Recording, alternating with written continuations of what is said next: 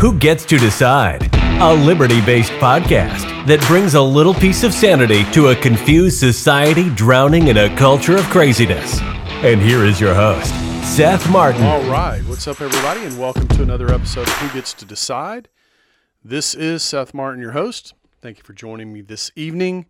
Glad you're here and happy that you're listening.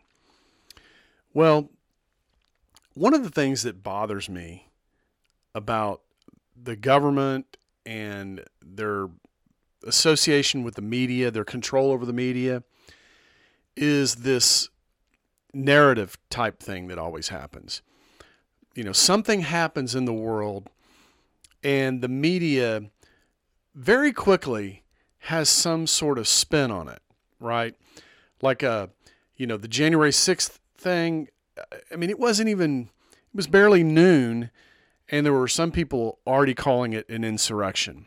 Donald Trump supporters were trying to overthrow the federal government.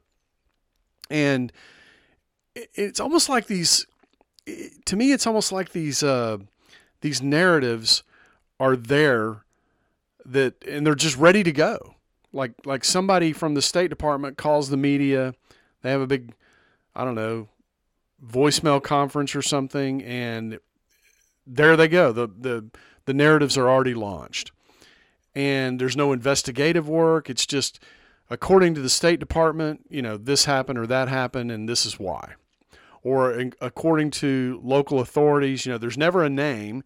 There's nobody to follow up with and say, "Hey, did you say this? You know, is this is this what you observed?" You know, there's no there's no there's nothing like that. It's just according to local authorities, according to the State Department.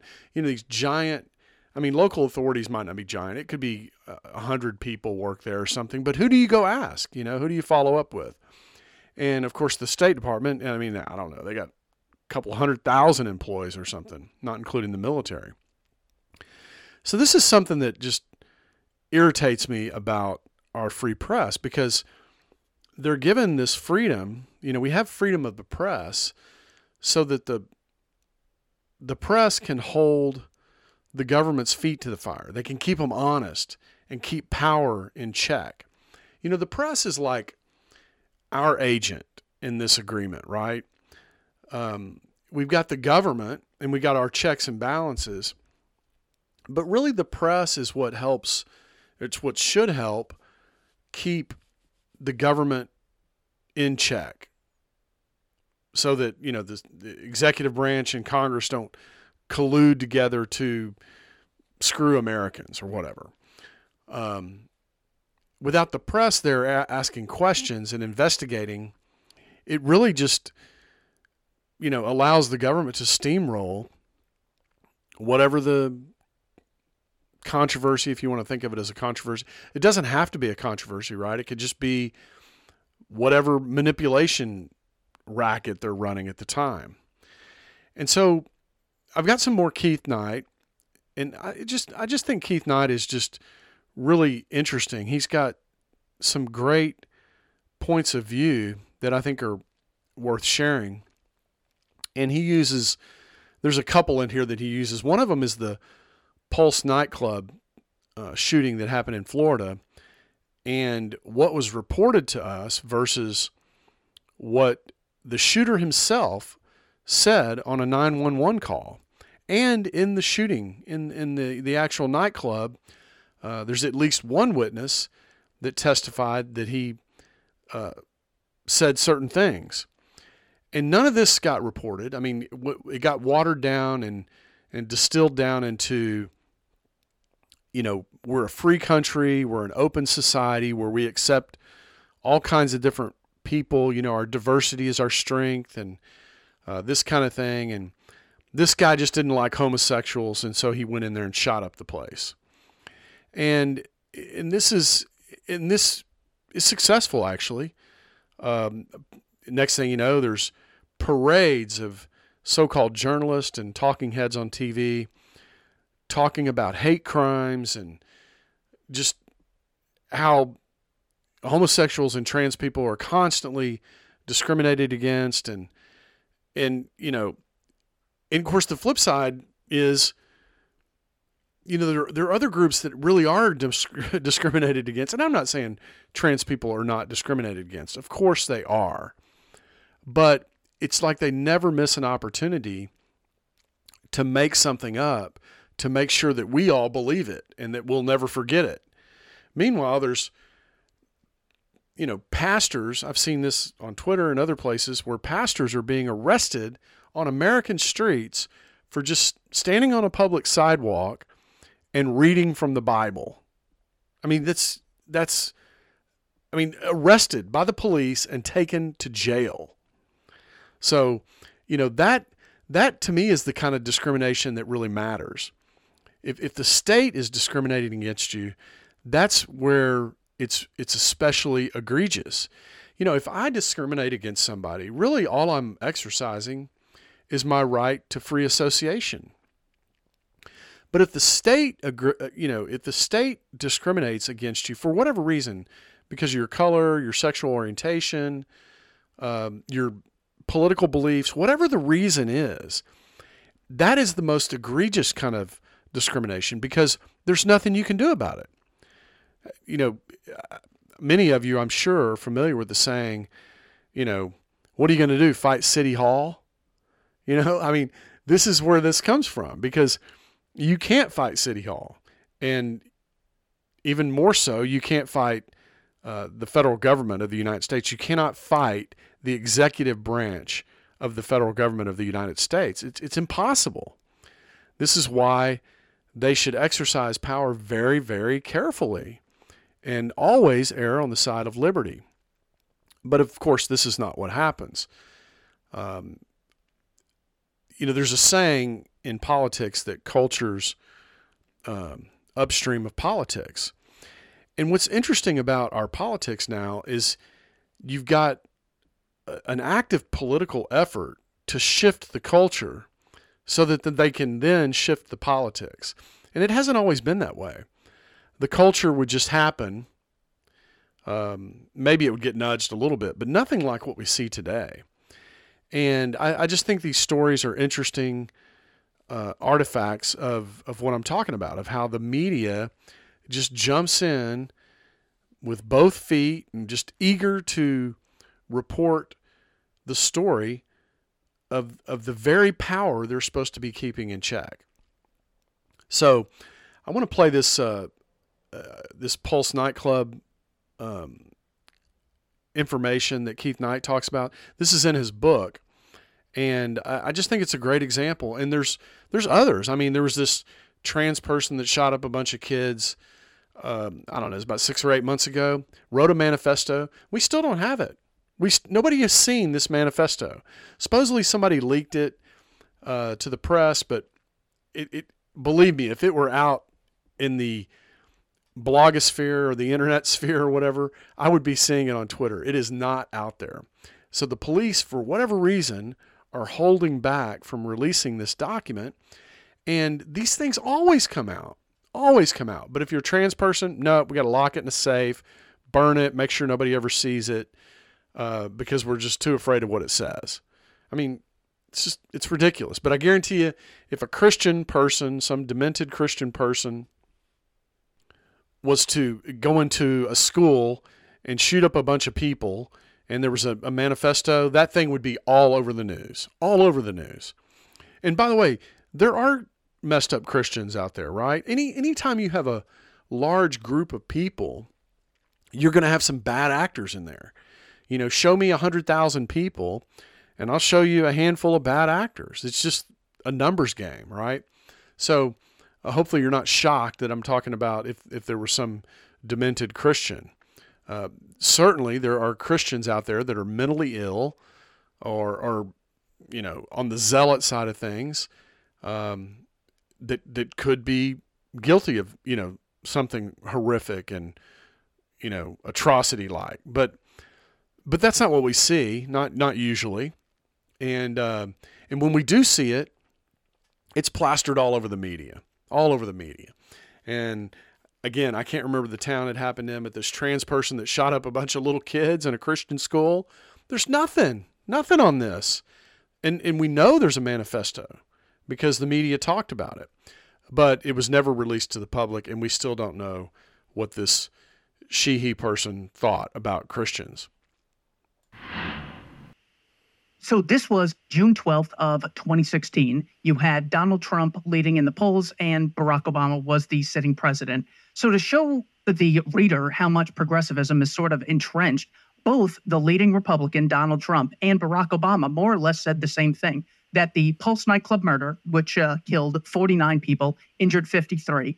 Um, here is how Barack Obama summarized the events. He said, This was an attack on the LGBT community Americans were targeted because we're a country that has learned to welcome everyone, no matter who you are or who you love. And hatred towards people because of sexual orientation, regardless of where it comes from, is a betrayal of what's best in us.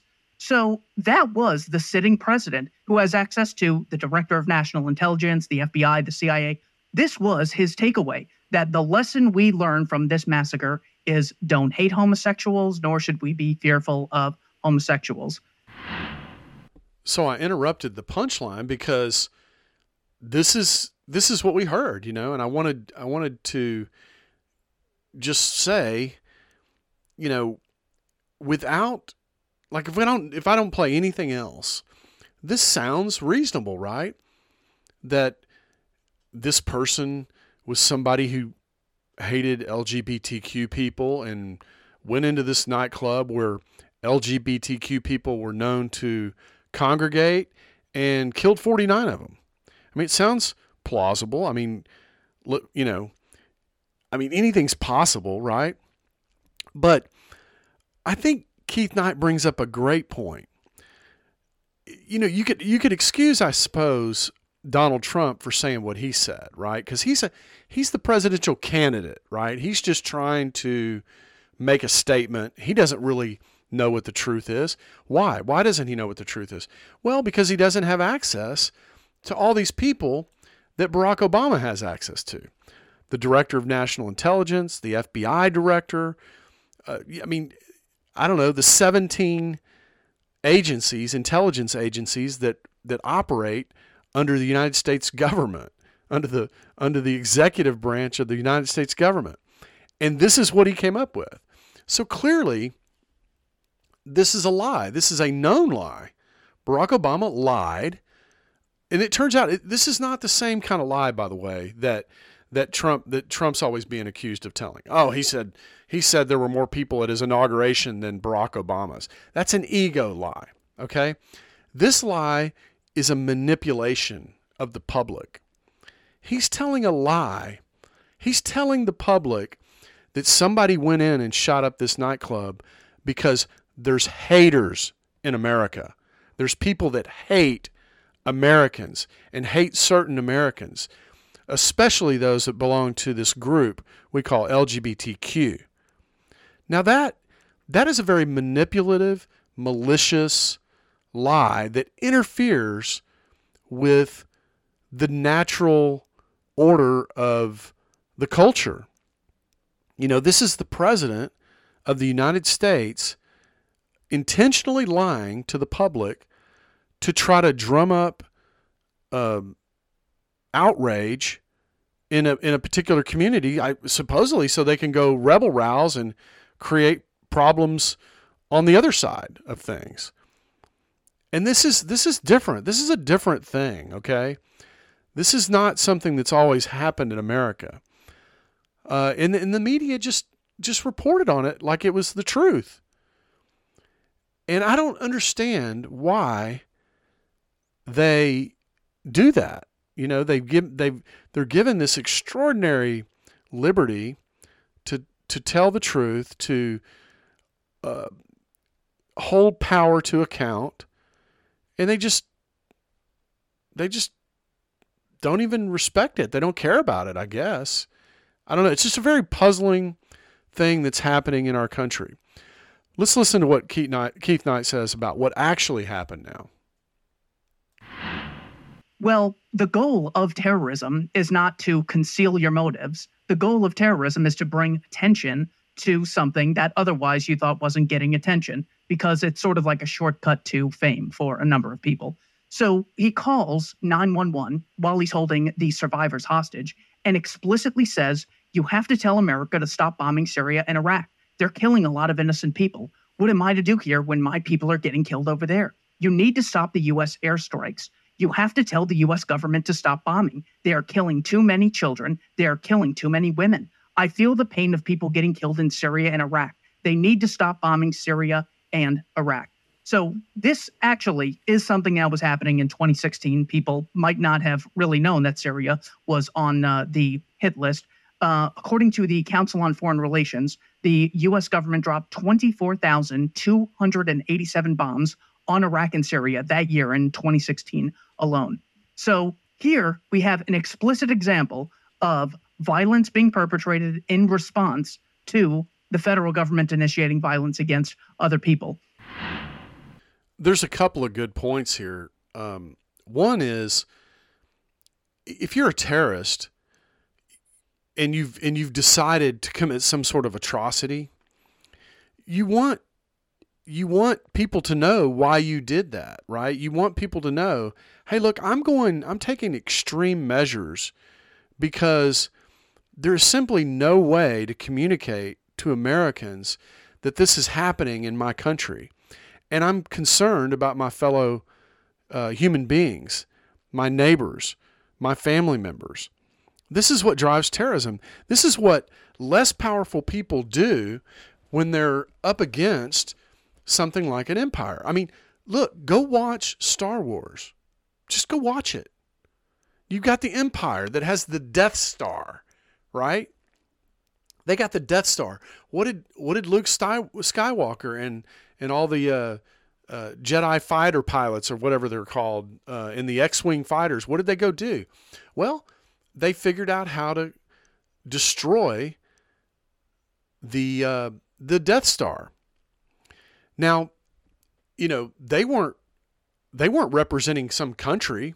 I mean, they're just the rebels, right? The rebels are like the Houthis in Yemen. The Houthis in Yemen are a people. You know, you're not you're not talking about Yemenis forces doing all this stuff in, in Yemen. You got the Houthis. I mean, just listen to the news. Uh, the Houthis attacked some ship. Why are they attacking a ship that's just minding its own business? It's unarmed. It's floating by. It's not doing anything wrong. It's not it's not harming the Houthis. Why are they why are they doing this? Well, because it's it's a it's an asymmetric type warfare. If you're if you're little and you have no power, then you attack big targets and you hit people in the pocketbook and you and you destroy things that are important to them, right? Um, this is this is uh, I mean, we went through this in Vietnam. You know, we had to fight in the jungle, and and it was like an asymmetric type type of warfare. So this is what terrorism is. Terrorism is not we hate you because you're a freedom, and so we're gonna blow stuff up. It's hey, you're in our country, and we don't like it, and we recognize that you're a powerful nation, and so we're gonna fight you the best way we can. We're gonna set off IEDs. We're going to blow the legs off your off your um, fighting warriors. We're going to destroy as much of your equipment as we possibly can. And we're going to kill civilians if we can to bring attention to what we're doing because your civilians are what control the politicians in theory, right? They know if they can generate political support uh, to to end a war, they know that killing civilians could could make that happen. So, and this is the same thing Ron Paul Ron Paul brought up in 2007. You know, he he explained blowback, which was not his that's not his concept by the way. That that was a much older concept, but he explained uh, blowback to Rudy Giuliani in the in the quote unquote Giuliani moment. So, look, you know, things aren't always what they seem.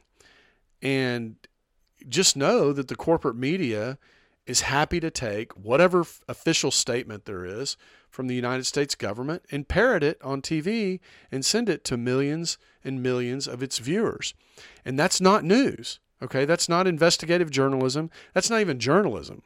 That's just Pravda in America. That's all that is. And The Intercept actually did some research on this, and it turns out that 90% of those killed in these drone striking operations under Barack Obama were people who were not the intended target. Also, to qualify to be an intended target, they usually say any military age male. So that's any male 16 years or older. So instead of saying this is a genuine divide that we have in the world, people who achieve their ends violently and people who achieve their ends peacefully, they made it about sexual orientation or who you're attracted to, just completely blowing it. This is the guy who ran on closing Guantanamo Bay, getting out of these wars that evil George Bush started so he can carry on his father's evil legacy and only caring about the military industrial interests. They gave this progressive guy the platform to really, you know, stand up for the people. And this is exactly what happened. He didn't mention it here, but also in these drone strikes that Obama's administration carried out, we killed Americans over there. You know, some Americans went over there to fight on the side of somebody, I don't know, Syrians or somebody, I can't remember um, uh, who, what the, what the personal stories were, but there were some Americans over there. And, and look, the rule is if you're an American, it doesn't matter where you are in the world, you, uh, you have rights. Uh, you have rights under the Bill of Rights in America. And one of those rights is you have due process. That's what the Fourth Amendment says. And uh, due process is not exactly identifying you on a quote unquote battlefield and taking you out with a drone and executing you as an American citizen. So this is some really awful shit happened under Barack Obama. And you know, a lot of it was kind of covered up because it was a continuation of what George Bush did. But, you know, I think one of the, the big damaging things that happened under Barack Obama is just the change in culture, the activity that his administration um, perpetuated to actively try to change the culture. And I suppose this is what was uh, what he meant by the change that you can believe in. Well, you know, I mean, I don't know who's believing in it now, but it's it's causing a lot of problems in America. And now the politicians think that it's, I, I suppose they think it's a, uh, like a grassroots change. You know, this is a grassroots changing of the culture in America, and they're applying the political process to that. And, you know, they're not, it's a mismatch, right? The, the, the cultural thing is really not happening. It was, it was, uh, in my opinion, it was kind of brought about by the political process. And so it's almost like the response to it is not illegitimate, that's not the right word, but it's it's like a misfire. It's like a, a, a response that's that's wrong, right? The political class is incorrectly responding responding to this impulse uh, that they think is happening in the culture when it's actually not happening this evidence was right here. There was a primary source, but it never occurred to me. I found one clip of a woman who was inside the club, and this was uh, local news in Florida where she had said, Yeah, he kept saying that America's bombing his country, and he was really upset about that. And uh, then, you know, the SWAT team came in and killed him. And other than that, we didn't get the truth from anyone on this. So this is the classic progressive false divide when there really is a true divide to be had. Yeah, there's there really is a true divide in America, right? And the divide is those that want to have liberty and be left alone, and those that want to rule over those that have liberty and want to be left alone. You know, if you if you go back and you listen to the um, the intro to the show, like there's a, a trailer for who gets to decide. One of the things I talk about in that intro is I said the, the, the history of the world. If you want to like sum up the history of the world in just a few sentences, it's really about those who want to be free and those that want to rule over those that want to be free. That's what history is about. It's not about homosexual rights or uh, this person's rights or those people's rights or anything like that. It's about people want to just be left alone to raise families uh, engage in some sort of commerce and live their life, right? But we constantly have these strong men, at first, it's strong men, that come up and create a gang. And this gang wants to extort money from you for your protection, right? They want to take money from you because they say, we're going to protect you. And, and, this is, this is, this is what the history of the world is like. And governments are just a continuation of that. They're just uh, they've they've figured out a way to have fewer of them and have a more powerful government. I mean, one that can take in just ginormous sums of money and do unspeakable acts of tyranny and and and do and get away with doing it uh, by doing by saying that they're doing in the name of the people. Uh, we got to fight them over there, so we don't fight them over here, and stuff like that. So this is just a, a gang. It's, if you want to, if you want to know what America is like or what governments are like in general, they're just an organized gang that that uh, asserts the right to uh, carry out violence in a particular area. That's what a government is. Well, yeah, it seems like no matter what happens, if, you know, we're kept safe, well, that just proves that we need a heavy footprint in the Middle East. Ben Shapiro's words, heavy footprint in the Middle East. And if things are bad, well, that proves that we need to really get serious about this war on terrorism. So no matter what happens, uh, COVID numbers go up. Well, we need to have lockdowns. COVID numbers go down. Well, see, this is the importance of having lockdowns and mandates. There's no way to actually falsify this. And it's very classic that the elephant in the brain, so to speak, will attempt to rationalize almost everything that's in your self interest. So it's not like we have this, well, we need to elect the right people or, you know, just uh, erect a new party. While that could be, you know, great in the short run, as people like Javier Milei have shown us, that there can be tremendous benefits to that. As far as long term solutions goes, it is a bit of a fool's errand to give people a monopoly on money creation, the right to conscript, the right to tax, the right to have uh, compulsory education, and say these people need to be regulated because once every four years, people are going to get a one in a million vote between you know two lying psychopaths. That's just not going to happen. So progressivism in and of itself is a uh, bit of a fool's errand, and it's exactly what we should expect. Just as corporations always want more power, at least they have the genuine check and balance of allowing people to disassociate with them when they stop creating value. Politicians face no such check and balance in uh, society. So that's why progressivism was just so vitally important that I stopped having that as part of my life. I absolutely just love this guy. I mean, I, there's absolutely no way I can improve on what he just said, other than to say, when he's talking about progressivism, I, I, I feel like he's really talking about government. You know, um, you know all these things he said you know when covid when covid numbers are up that's good. What we're doing is working. When covid numbers are down that's good because we need to do more you know.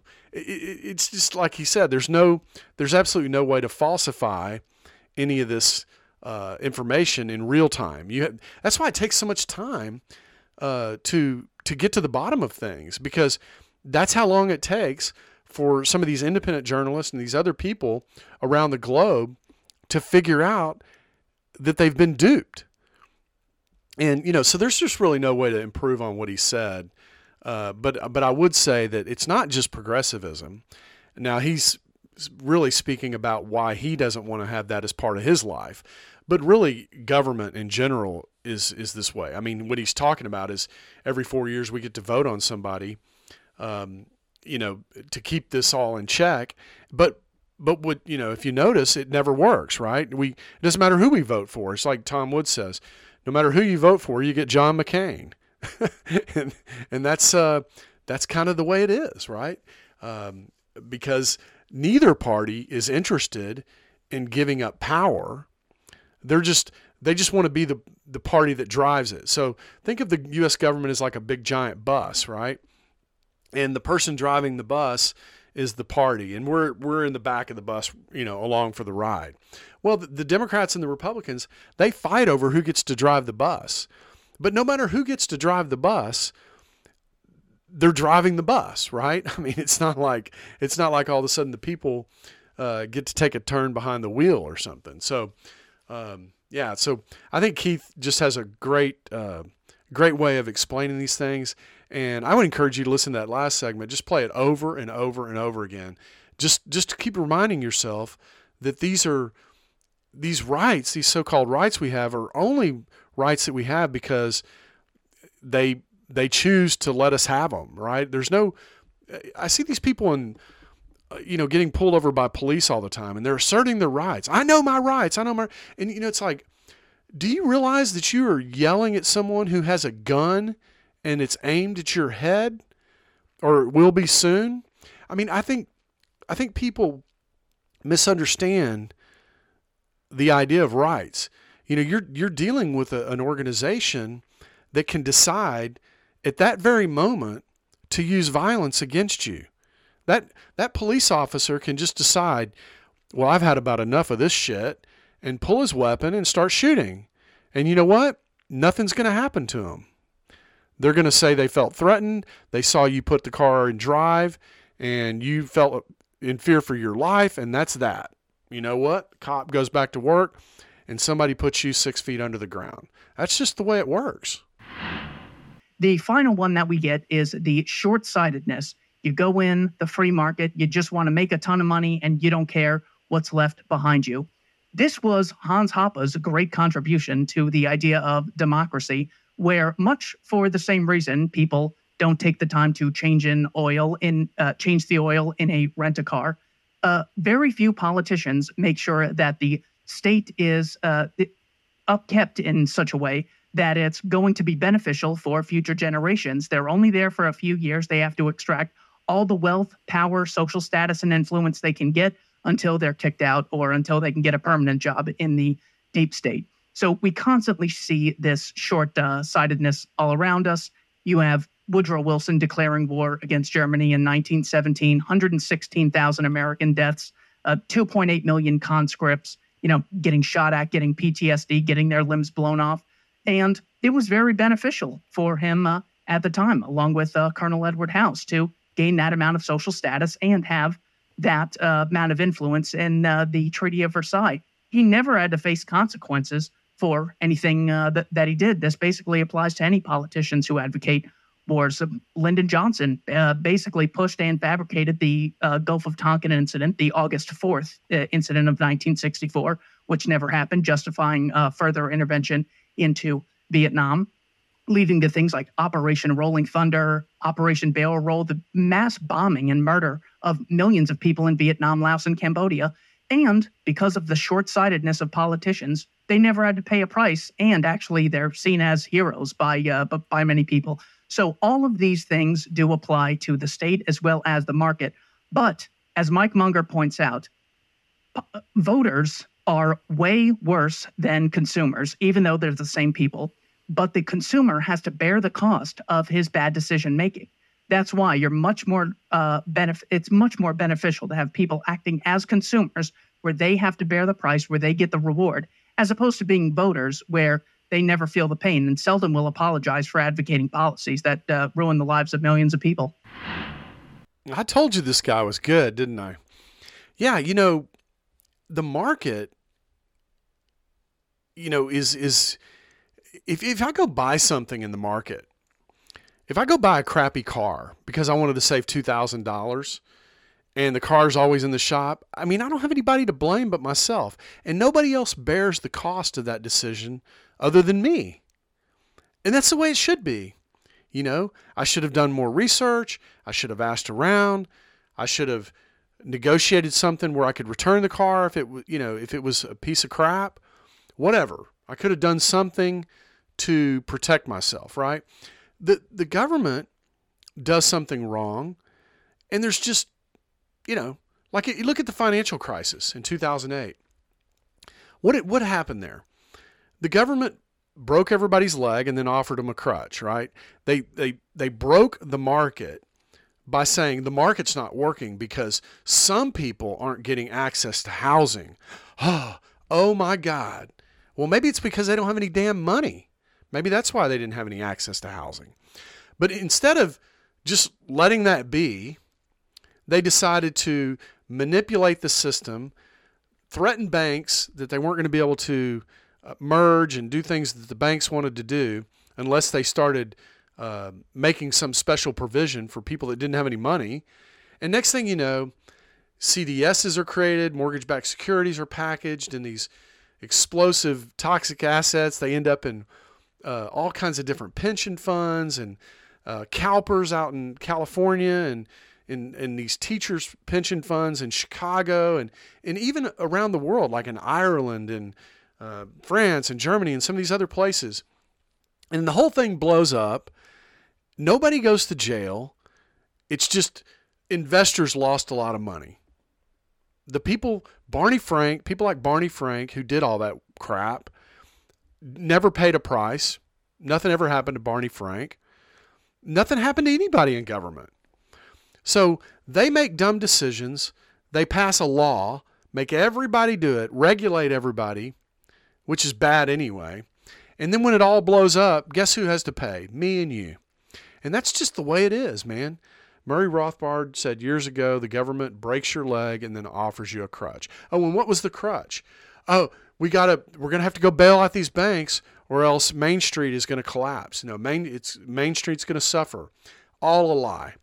Do you do you really think that there wasn't another bank sitting in the sidelines that that wouldn't have wanted to be the next Goldman Sachs? There are probably a thousand banks that could have bought Goldman Sachs assets and be, become the new Goldman Sachs under new management. But they didn't allow it to happen. Instead, they let all these banks with these crappy assets on their balance sheet sit around for decades now and drove interest rates to incredibly low rates, paid the banks reserves on interest and all this other stuff. And here we are with the biggest bubble we've ever had. And why did they do that? I have no idea. Probably so they could continue to sell U.S. treasuries. That's my guess. But that's all going to blow up too. And you know who's going to suffer? Me and you. And that's just the way it is with government. And until people really kind of crystallize this this idea in their head, it's going to continue. And that's why that's why I started this show because I just don't think enough people really know the truth about what the government really does and and and how it's just such a net negative for everybody and how much wealthier we would all be if we just didn't have it if we just didn't have the burden of all, all of it and you know the reason i talk about these things is i want you know i want people to think about it i want people to think god you know he's right maybe maybe if you hear enough of it you'll start listening for the right politicians um, so that we don't we don't get snowed like we did with Barack Obama. Um, anyway, that's uh, I guess that's it for the show today. I appreciate you coming in. We're gonna do some more Keith Knight, man, because I just love this guy. He he is so good.